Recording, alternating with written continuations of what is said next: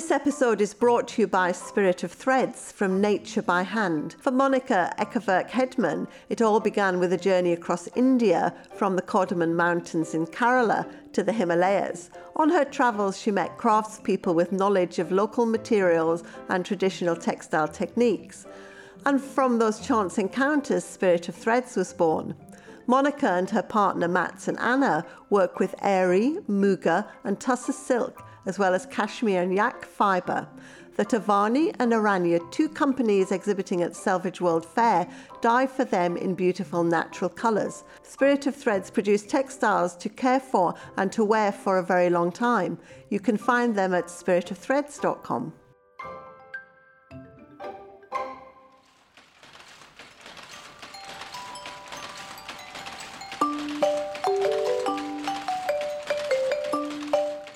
And welcome to episode three of the Selvedge podcast. I'm Polly Leonard, the founder and editor of Selvedge magazine. Our podcast explores the fabric of your life that's the connection between cloth, culture, and creativity.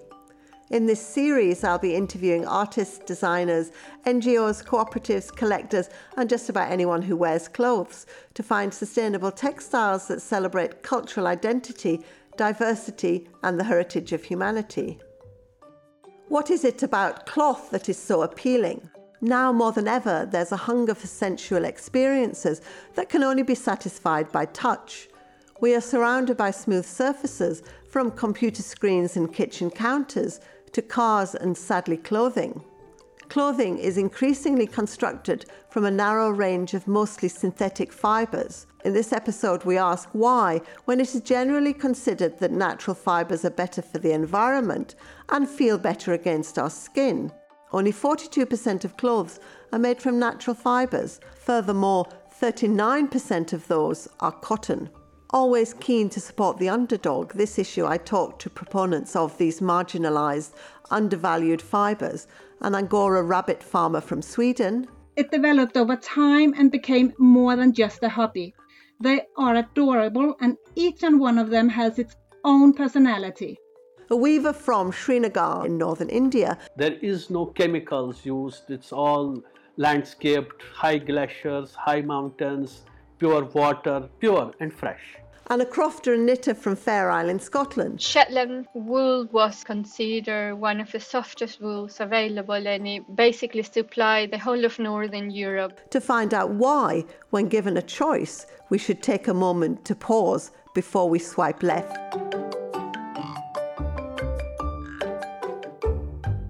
Don't get me wrong, I love cotton. Cotton has been used to create clothing for at least 7,000 years and it is used worldwide because of its trademark lightness, softness, breathability, and most importantly, its low cost and easy care. You can throw a cotton t shirt in a washing machine and then tumble dry it. It'll come out the same colour, the same size as when you threw it in the laundry basket. However, cotton does have a downside. To grow the fibre for one cotton t shirt, you need a thousand litres of water. Cotton is mostly grown in monoculture and is a pesticide intensive crop. Although it's grown on only 2.5% of the world's agricultural land, it consumes 16% of all pesticides used worldwide. These chemicals wash out of the soil and pollute rivers and groundwater. What I want to know is why, with such a wide variety of fibres to choose from, each with its own personality fluffy mohair, feather light alpaca, soft merino, smooth silk, and crisp linen, do these fibres account for only 3% of the clothes we wear? Why have these wonderful natural fibres lost the battle of popularity so abysmally? Does it all come down to price? Polyester and cotton producers have been in a race to the bottom for at least the last decade, both coming in at around the £1 per kilo mark, with Shetland wool a very reasonable £5 a kilo. I asked Daniel Dyson of Seal International in Bradford about the price of luxury fibres. He told me Angora has a price tag of around £20 per kilo, with mohair a shade over at £25. Then we get to the big hitter, which is cashmere, in at around £75 and vicuña at a whopping £1,500 per kilo. To get a clearer sense of where, by whom, and how these rare fibres are produced, I caught up with Pernille Solverberg, an Angora rabbit farmer in the west of Sweden. Pernille, what came first, the farm, the rabbits, or the knitting? I was a mate and my husband the captain on a full rigged tall ship from Oslo. We actually hold our first Angora rabbit at the ship's workshop on the quay in Oslo.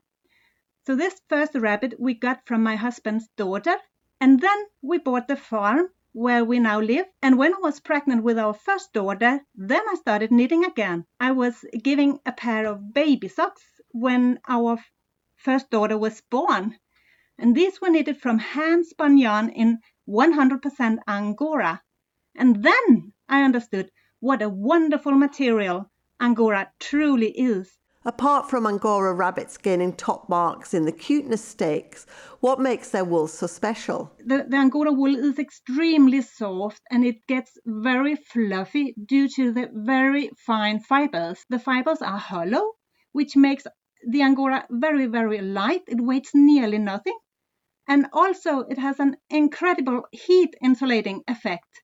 It keeps you warm, but not too warm. And also, Angora is very dirt repellent, so you do not need to wash it very often, actually. And it's strong. It's stronger than you would imagine. I would say that the Angora fibers are as strong as sheep wool.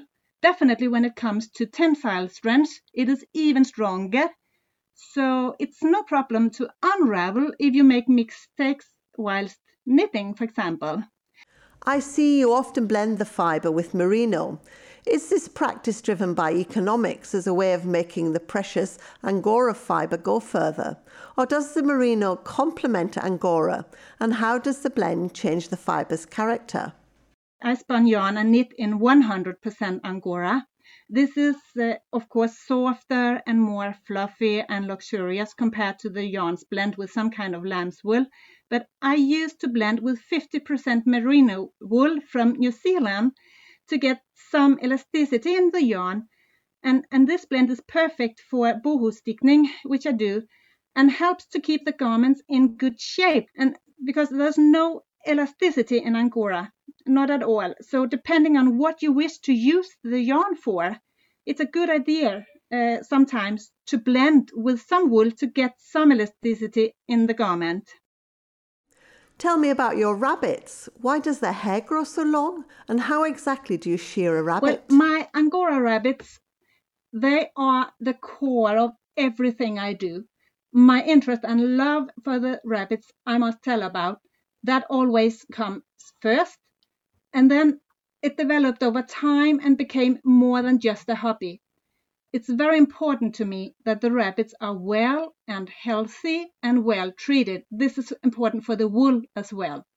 They are adorable and each and one of them has its own personality.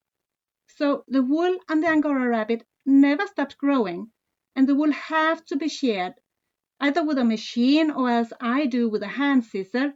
It's like therapy, both for me and for the rabbit. So, so we enjoy it as much, both of us. I often sit outdoor and I can listen to the birds singing, or when it's raining, I am on the roof with the rabbits and just enjoying listening to them playing with their straw, eating their hay. How is it classified? Is it wool or fibre?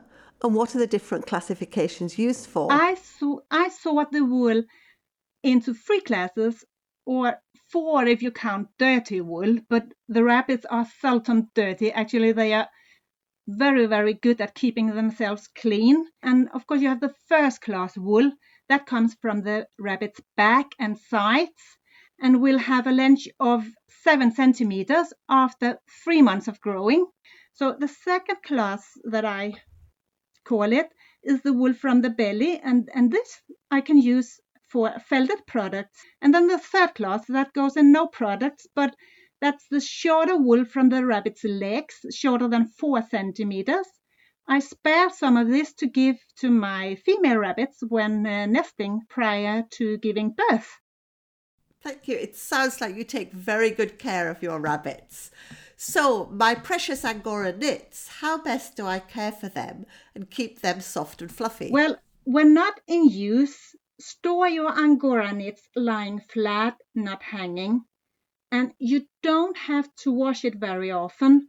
It, it's often enough to just hang it outside for a moment when you have moisture in the air. That's a good idea. But if you wish to wash it, do as you do with any woolen garments actually. Wash by hand, please no washing machine. Use lukewarm water, 30 degrees Celsius, and use wool detergent. And then just rinse thoroughly and press the water out gently. I used to roll it into a towel and press a little.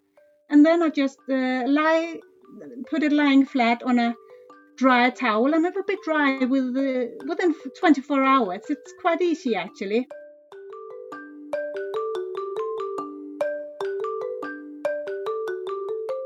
Thank you, Pernille.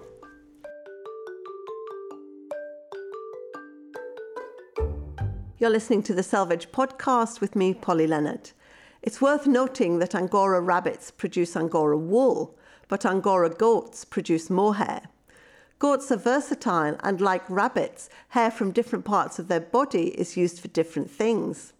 There are also challenges associated with goat hair, as Ptolemy Mann explains in Selvedge issue 74. Unlike wool, goat hair is complex and difficult to work, and the person spinning must be a real master of their craft. Certain weavers can only work with thread spun by certain spinners as they get used to a particular quality of fibre.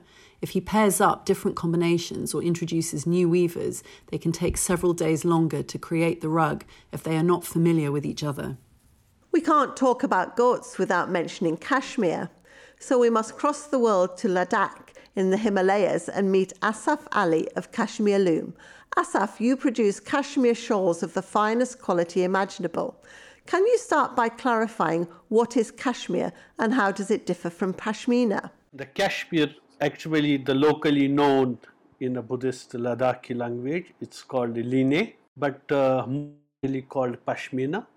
The name derives from pashum for fiber, and it particularly comes from the goat called Changra, which lives in the high altitude regions of Ladakh in northern India, mainly in the neighboring Tibet at a height of about 3,600 to 4,000 meters. In Ladakh, the locally it's called Lene, L-E-N-A. We called it Pashmina. In Farsi, they called it Pashim. In Europe, they called it Kashmir. Would you tell me something about the climate, vegetation, and landscape of the region your goats call home? So, the excellence of fiber reflects the quality of the grazing lands. So, uh, the whole vegetation is very pure. There is no chemicals used, it's all landscaped, high glaciers, high mountains, pure water. Although the level of oxygen in higher region is little less, but it is so pure and fresh. Can you describe cashmere fibre and tell me why it is comparatively expensive? So, the shepherds, which we have, uh, nomads raising these goats, there is a harsh winter, six months. So, basically, they get a very little chance during the summer in the month of June to do once or twice. We do the combing. So, we collect this uh, pashmina, and rest six, seven months that area is closed. It's the harsh winters and it is a very delicate fiber. It is not available in huge uh, thousands, millions of tons and things. I'm curious about how the shepherds obtain the fiber. The fleece is obtained by combing. It is a natural process when during the month of uh, June, when it is summer, it's removal by the men. Nowadays, of course, we use steel. It is just as you comb to your hair, so they get combed. Can you tell me a little bit about how the yarn is processed and why this is still done by hand? I personally believe if it is whole handly done, it actually gives lot of people means of earning. Secondly, the pashmina retains it is elasticity, it is strength, the wool if you don't use the machine because the hand delicately handles it. Shepherd to finish product these all these communities who are involved it is itself ecologically a very human done chain which which benefits in everybody in every respect whether it is a woman sitting like my mother, she does spinning, and as we were children, as our education, she was playing a big role. There are young girls who go in Kashmir to colleges and schools. They used to come free time, they used to spin, help their mothers, or learn as an art. Very respected in communities of Kashmir. It is beautifully done and uh, women play a very important role in terms of raising the goat, in terms of helping the men, in terms of giving the vegetation. So it has across the way it is a it's been centuries seen that it benefits enormous amount of people.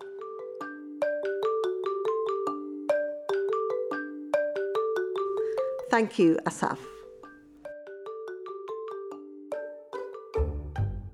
In order to delve deeper into the importance of animal husbandry, we swing back to Europe and to Fair Isle, a remote island between Shetland and Orkney, to meet Mati Ventrillon.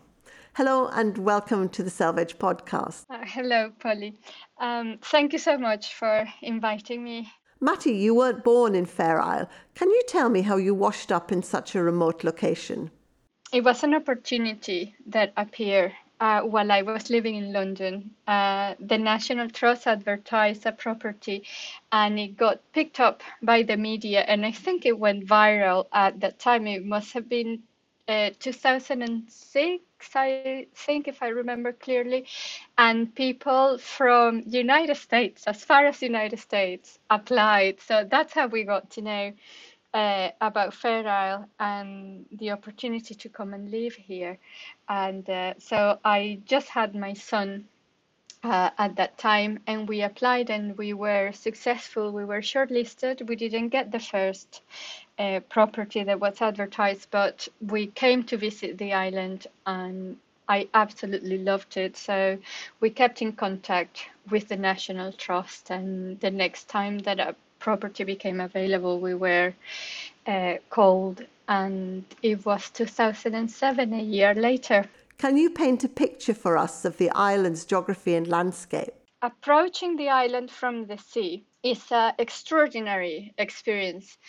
Um, you start visualizing it in the horizon just as part of a cloud, and then as you come closer, you see this very dramatic cliffs and little gorges and it's just incredible. And then it opens to your eyes this greenery. And of course because we're so exposed there's no trees.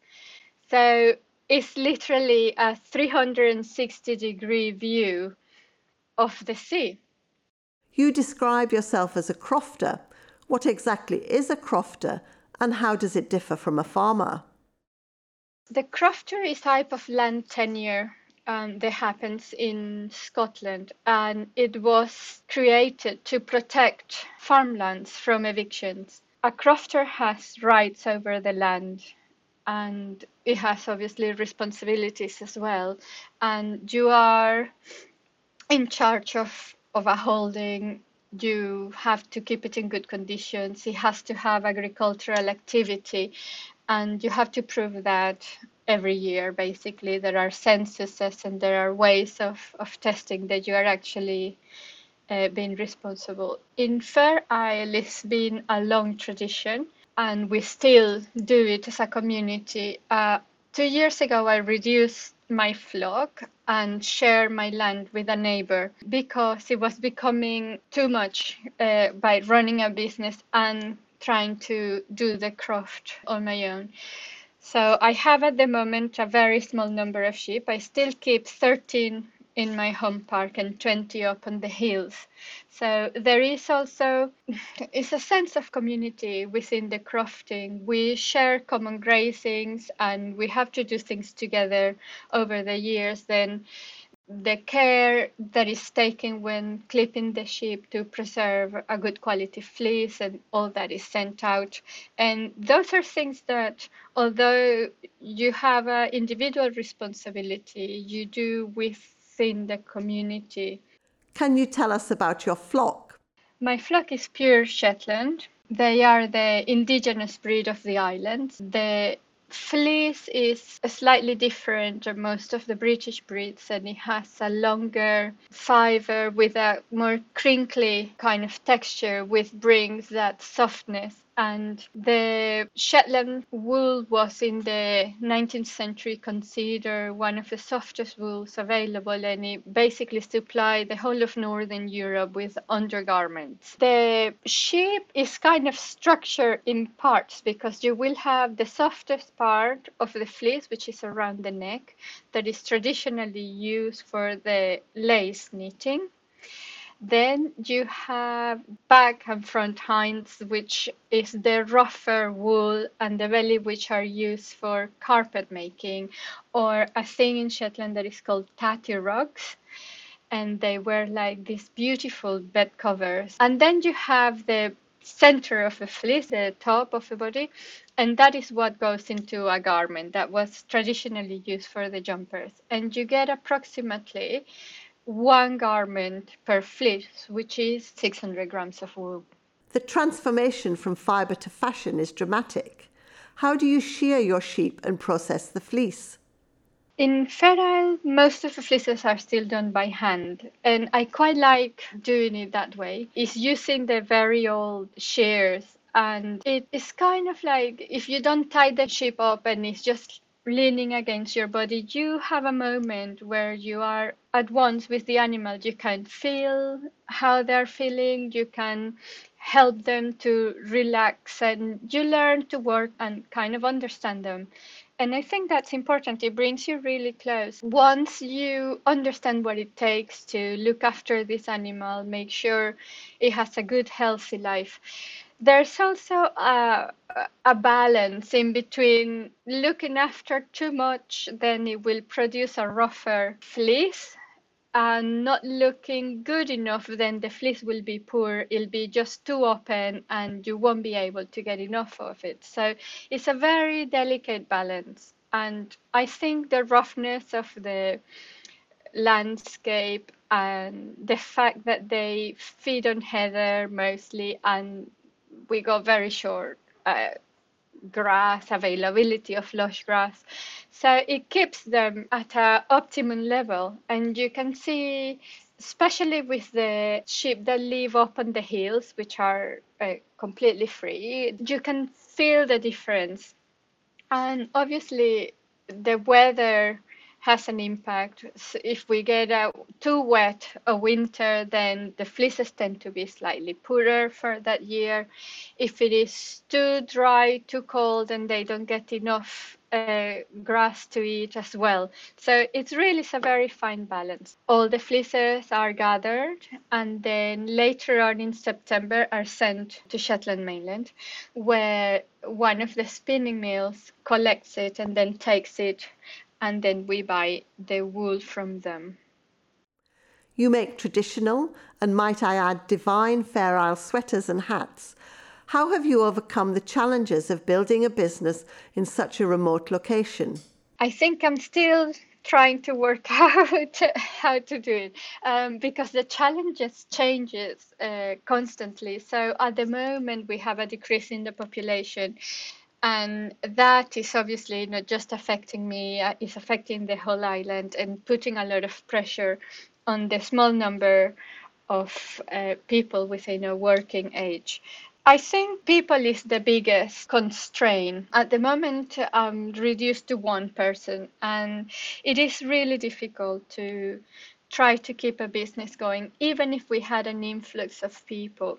Then uh, I have a line of products which is a modern approach and uh, more accessible in terms of pricing, which are industrially manufactured. And although I'm still designing the garments here in the island and I'm using Shetland wool, they are manufactured somewhere else. I'm trying always to make sure that the collections have a connection to the island and that are bringing some sort of awareness about whether it is about the tradition of the knitting or the motifs or the shape of the garments, but there's always something within the collection that is bringing back uh, attention to the island and somehow creating awareness. And then I had the bespoke, which is the part I enjoy the most, which is working one to one with customers, and that I do completely myself.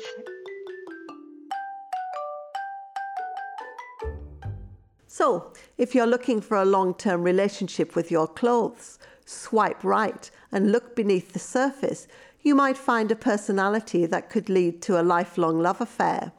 Or, as Ford Madox Ford put it, the oddness of friendships are a frequent guarantee of their lasting texture. Thank you again to all our guests and to you for listening to the Selvedge podcast with me, Polly Leonard. If you enjoyed listening, please leave a review to help other people discover us. To learn more about our guests and Selvedge magazine, head over to the Selvedge website and don't forget to subscribe. Be the first to find out about our next episode, where we discover why red is the hottest colour